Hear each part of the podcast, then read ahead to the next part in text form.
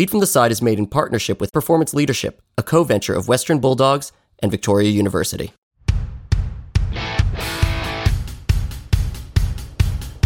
Hi, I'm Spencer Kassimir, and this is Lead from the Side.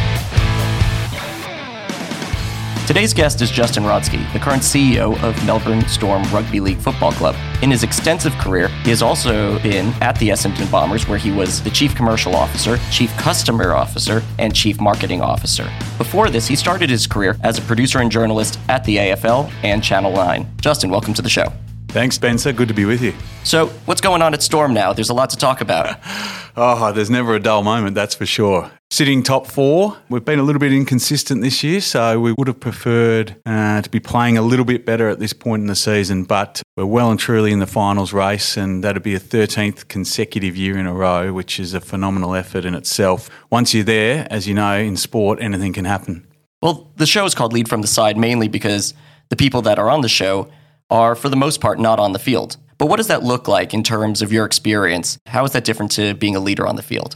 From the sidelines, you know, they talk about not great teams that win premierships, it's great clubs. And great clubs are built off the back of on and off field success. And I think, you know, for anyone that thinks that you can just bring in talented athletes and you can have success, they're kidding themselves because the reality is to win premierships and to have sustained success, which is even more important in my view, you need to have great leaders on and off the field, and you need to have a culture and a system and a club that's aligned and that works together. Obviously, Melbourne is the AFL heartland. What is it like leading Melbourne Storm being a rugby league club in AFL heartland? Whilst it does present some challenges in terms of exposure and, and wanting to you know, gain media and relevance within this market. At the same time, it's created um, a whole series of opportunities and I think that one of our strengths is our value proposition in this market. We're a one team town. We're probably in what's one of the most cluttered sports markets in the world here with so many teams. I think there's 26 professional sports teams here in Melbourne.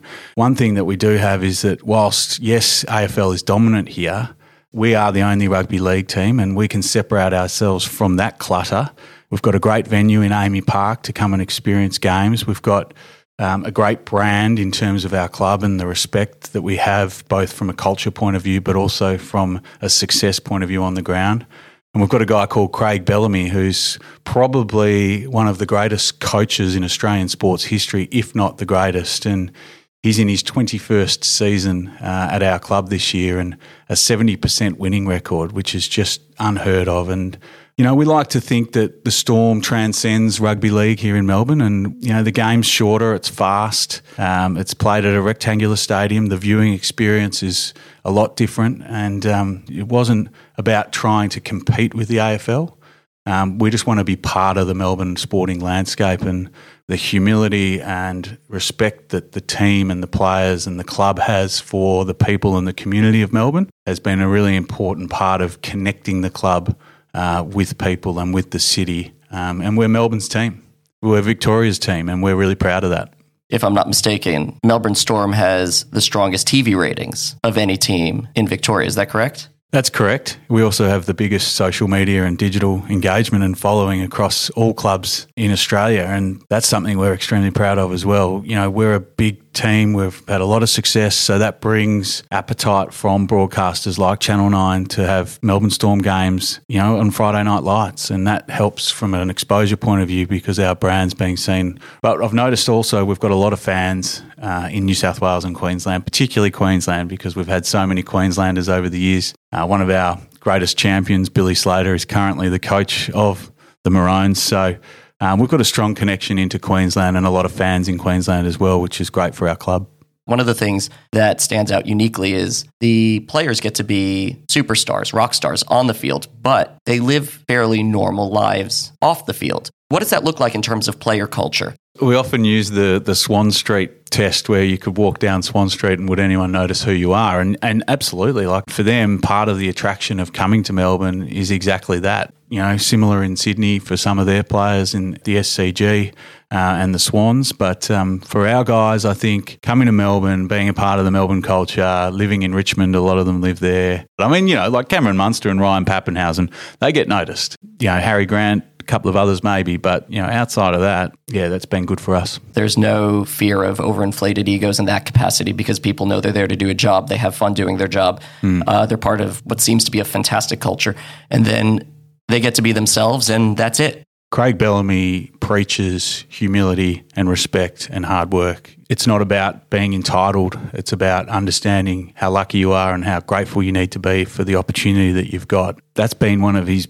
huge mantras, and that's been a big part of creating the culture that the Melbourne Storm has, in that the players aren't entitled, they're respectful. They work hard. And that importantly translates right through the club and the organisation. So to have that in an organisation, particularly in a sport environment when it's high performance, to have that from the playing group really drives the culture. And that's where I think sometimes AFL clubs can become unstuck because that gets lost in the fact that these guys are stars and they are treated differently. But, you know, one of Craig's sayings is work hard and good things will happen to you. And uh, that's the mantra that we live by. Has there ever been somebody who does crave that? I, I want to go north. I want to go to Sydney or Brisbane or wherever it is. Clearly, you have somebody who's an asset to the club, but they want that sort of recognition off the field as well.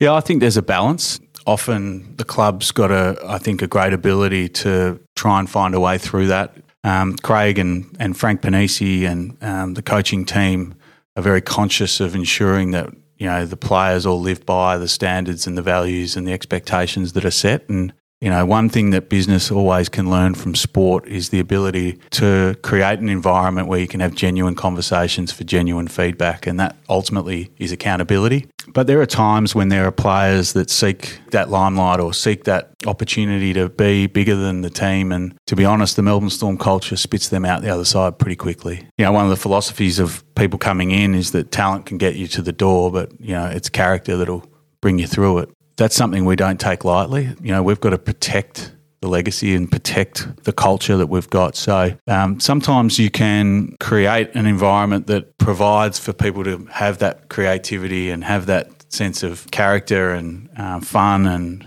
we don't want robots either, you know. So you stretch it, but if they start to conflict and compromise your values and your ethos and your culture, then um, they're pretty quickly uh, exited out the back door. If you're looking to level up your ability to lead and inspire others, then Performance Leadership is the course for you. Performance Leadership is a unique and exciting professional development course delivered in partnership with Western Bulldogs and Victoria University. The two day course focuses on practical learning with a range of facilitated activities. Learning is complemented by high performance sport insights from a range of Western Bulldogs guest speakers and senior industry leaders. Join like minded professionals at Performance Leadership in Melbourne this October.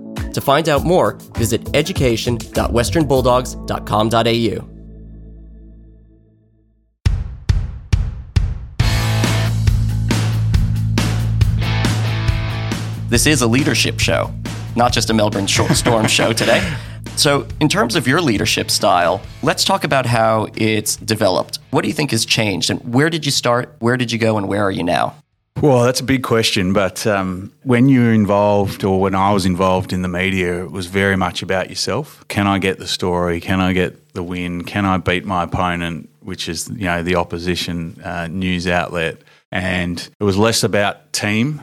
You know, don't get me wrong. That was a, a great environment to learn a lot about life and a lot about pressure and people and um, it wasn't until I started really at Essendon that I started to understand more about administration and people and culture and leadership within a team environment. You know, and I know this is a little bit of a cliche, but it is true that it's so much easier to lead when everything's going well. And I think that it's when you go through periods of challenge and adversity that genuine and true leadership stands out. And, you know, I went through a really difficult period at the Essendon Football Club. Um, you know, for those in Australia and, and, possibly around the world would remember it was a supplement scandal that um, that rocked the club and people lost their jobs. When you think about crisis management in any environment, corporate or otherwise, Generally speaking, that might go for a couple of weeks. This one went for five years, and there were various different reasons for that. But I think it was through that period that I learnt the most about the type of leader that I am and, and the type of strengths that I have to be a leader. And I think the important part about leadership for me, too, is to really understand what you do well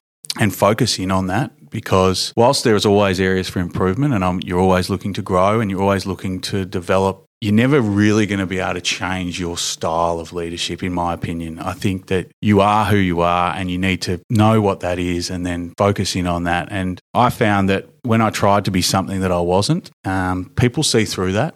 At the end of the day, leadership's about inspiring people, it's about motivating people, giving people the autonomy and the confidence to go and do their role and do it to the best of their ability. And when you're not being yourself, how can you possibly translate that through to the people that are working with you? So I think that the point is is that through that period I learnt the value of communication. I learnt the value of relationships and I learnt the value of honesty. So whilst it was incredibly difficult, the lessons that I learnt dealing with the challenges that we went through have held, held me in good stead now for, for the rest of my life and the rest of my professional career we actually have a bit of a connection in that era, shockingly enough. Prior to lockdown, I was at the lowest attended AFL game, and that was Essendon against GWS. In that year?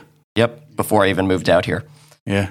Well, I mean, that's the thing. Like, I'll never forget, like, we had 32 players suspended. Um, I think 18 or 19 of them were still at, at the Bombers at that point, you know, and we had our first home game at the MCG against Melbourne, round two and we mobilised the Essendon Army and the, the fan base to come and support the club that they loved. And, you know, it's 150 years old, this football club. Um, we got 54,000 people there to the MCG, and somehow, miraculously, the Bombers won. And it was just, it was just this sense of relief. And sport does that. It's such a powerful, you know, connector of people. And yeah, that was a that was a special moment through that period. These are parts of the story that usually get lost amongst the kerfuffle of that big explosion that that amount of Essendon fans and supporters did show up. But I am curious, going just back a tick, what made you decide to get out of journalism and go into these leadership roles at Essendon in the first place? Yeah, I, I, got to a point where I'd started to want more from my job and from my career, and um, media is very day to day. You know, in these days, this was just prior to social media really coming in. These days, it's every minute, but back then it was it was a twenty four hour cycle. So you, every day you'd go to work, you'd work on your story, you'd do your cross or your story, it would go to air. Go home, go to bed, wake up, and do the exact same thing again. There wasn't a lot of strategy. There wasn't a lot of planning. You know, let alone creating a vision for where you want to go and what you want to do. And I'd come from a, a storytelling creative background, media and journalism, um, film and TV producing, written short films. So I'm a big believer in narrative and story and connection with people. And so I decided one day that I was sick of running around chasing footballers and that it was time for me to combine my passion for sport and storytelling and media and how could I bring them all together. And that was this opportunity that I got to go and be the general manager of communications and marketing at the Bombers um, to be able to do more with what I was, you know, coming to work every day trying to achieve. See, now you're speaking my language. The whole idea of narrative, communication, how we're getting the message across, show, don't tell. Correct. And that's, for me, what great leaders do. Uh, they communicate, they tell stories, um, they build narratives, and what that does for me is it creates connection for people. And that's why the best leaders can understand who their audience is at any given time and create a narrative that does connect with them. You know, you've got to be able to put yourself in the shoes of the people that you're talking to to truly understand how you need to communicate to them. And that's one of the great things about leadership when people say, oh, well, who's been the greatest leader you've ever worked with or worked under or that you've seen? And my answer to that is always, well, there's not one person in my mind who's been the greatest ever leader. I've just tried to the best of my ability to take the pieces of leadership from each individual that I've worked with and that I think are going to add and strengthen my own leadership.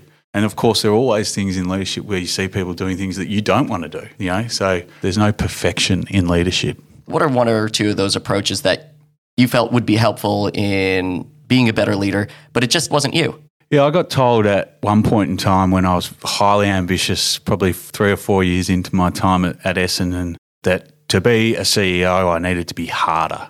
You know, I wasn't hard enough. Am I cracking enough eggs? Was one of the comments I got. I got kind of thinking about that and, um, you know, tried to be a little bit harder at certain times with certain people in certain situations. And I just found that it, it, wasn't working. And I was actually not enjoying going to work every day. And I could tell that the people that I was working with and who were in my team at that period of time weren't really enjoying working with me. And it got to a point where I spoke to someone that was very close to me and a, and, and a mentor over a period of time, um, the late Ray Gunston, actually. And he just reminded me of the importance of what matters to me and what's important to me and the type of leader that I am, like I was talking about before. So I completely changed my approach. And I actually went back to that person who said that to me and I said, Look, I'm never going to be the leader that you are. I'm going to be the leader that I am, to be the positive uh, human leader that I know I am. And I know what works for me and I know what helps,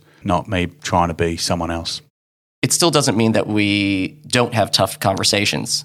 So, what does that look like being you and having those tough conversations that nobody wants to talk about and nobody wants to handle? Of course, as a leader, you need to be able to have difficult and tough conversations. And the way that I work through that from my own leadership point of view is ensuring that I built strong relationships with people, have and demonstrate genuine care for people so I understand who they are and where they come from.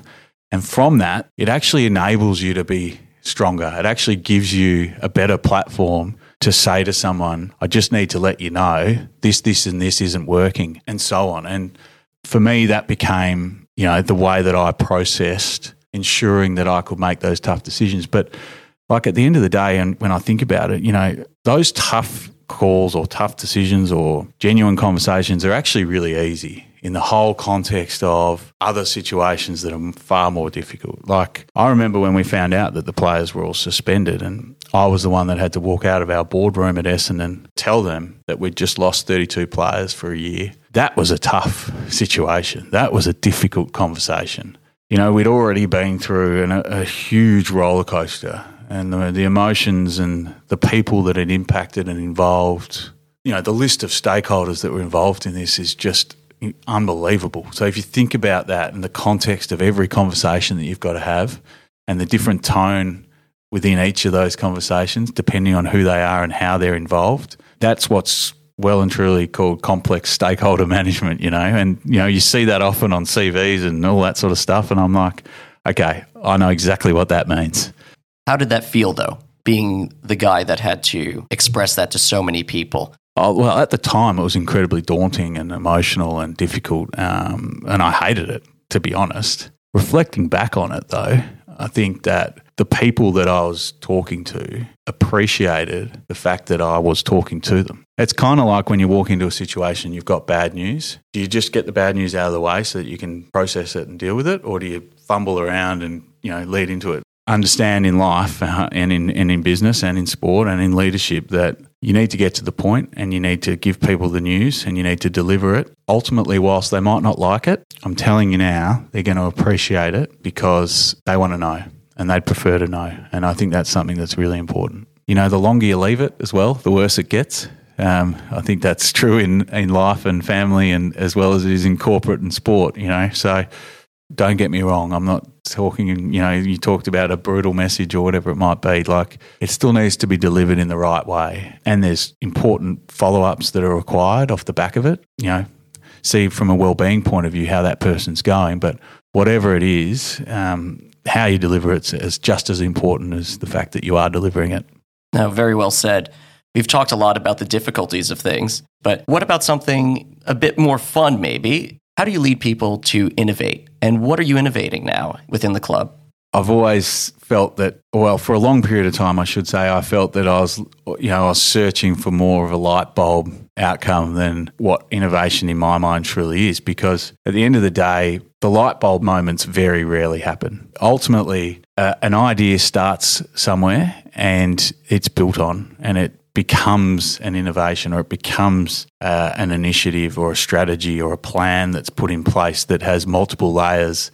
I would argue that most of those innovations actually started somewhere very different to where they ended up in terms of their execution. I think that a great example that I could provide from the Melbourne Storm would be when we decided to recognise our loyal members who had stuck with us through the COVID period and provide them all with a free membership for the 2022 season. And so that was um, something that was going to cost us a lot of money because obviously we usually would budget for that membership revenue to come in. But what also happened through that period was I said to the executive team at the Melbourne Storm, yes, we might be foregoing $3.8 million of revenue, but the challenge that I'm setting for you and for us as a group, how do we cover the gap? And initially, I sort of got all these looks, you know, like, what do you mean? What, we're going to try and actually make up that revenue somehow? And I said, absolutely, we are. And, and we sat around the table and we worked through a series of initiatives.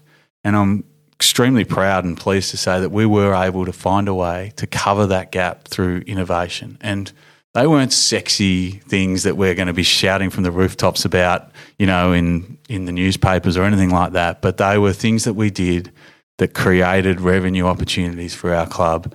Sometimes you need uh, a situation like that to, to actually challenge you. So the flip side of that too, though, I might add, is that you've got to be careful that you don't burn people out because you can get really excited as a CEO and you can start saying, "Let's do this, let's do that, and let's do all these things." And uh, it's important that you you realise that people are people and they've only got uh, certain limits of how many hours in a day they can work. But um, yeah, that was a that was a proud moment for us and for our club to be able to get through that year and deliver those outcomes.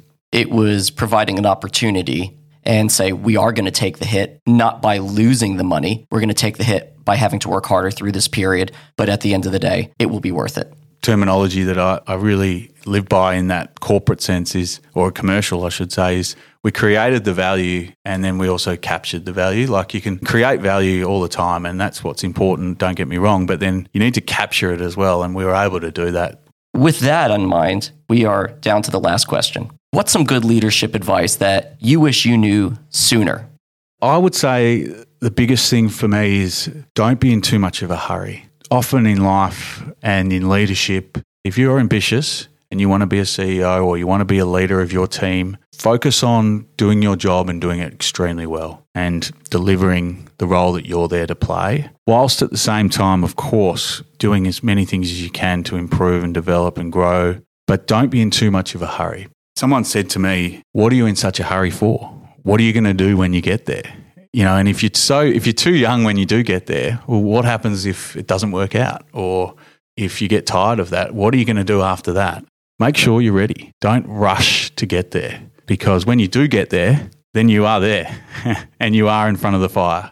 And it can be a little bit more lonely up there. So, my advice would be make sure you're ready and don't be in too much of a hurry.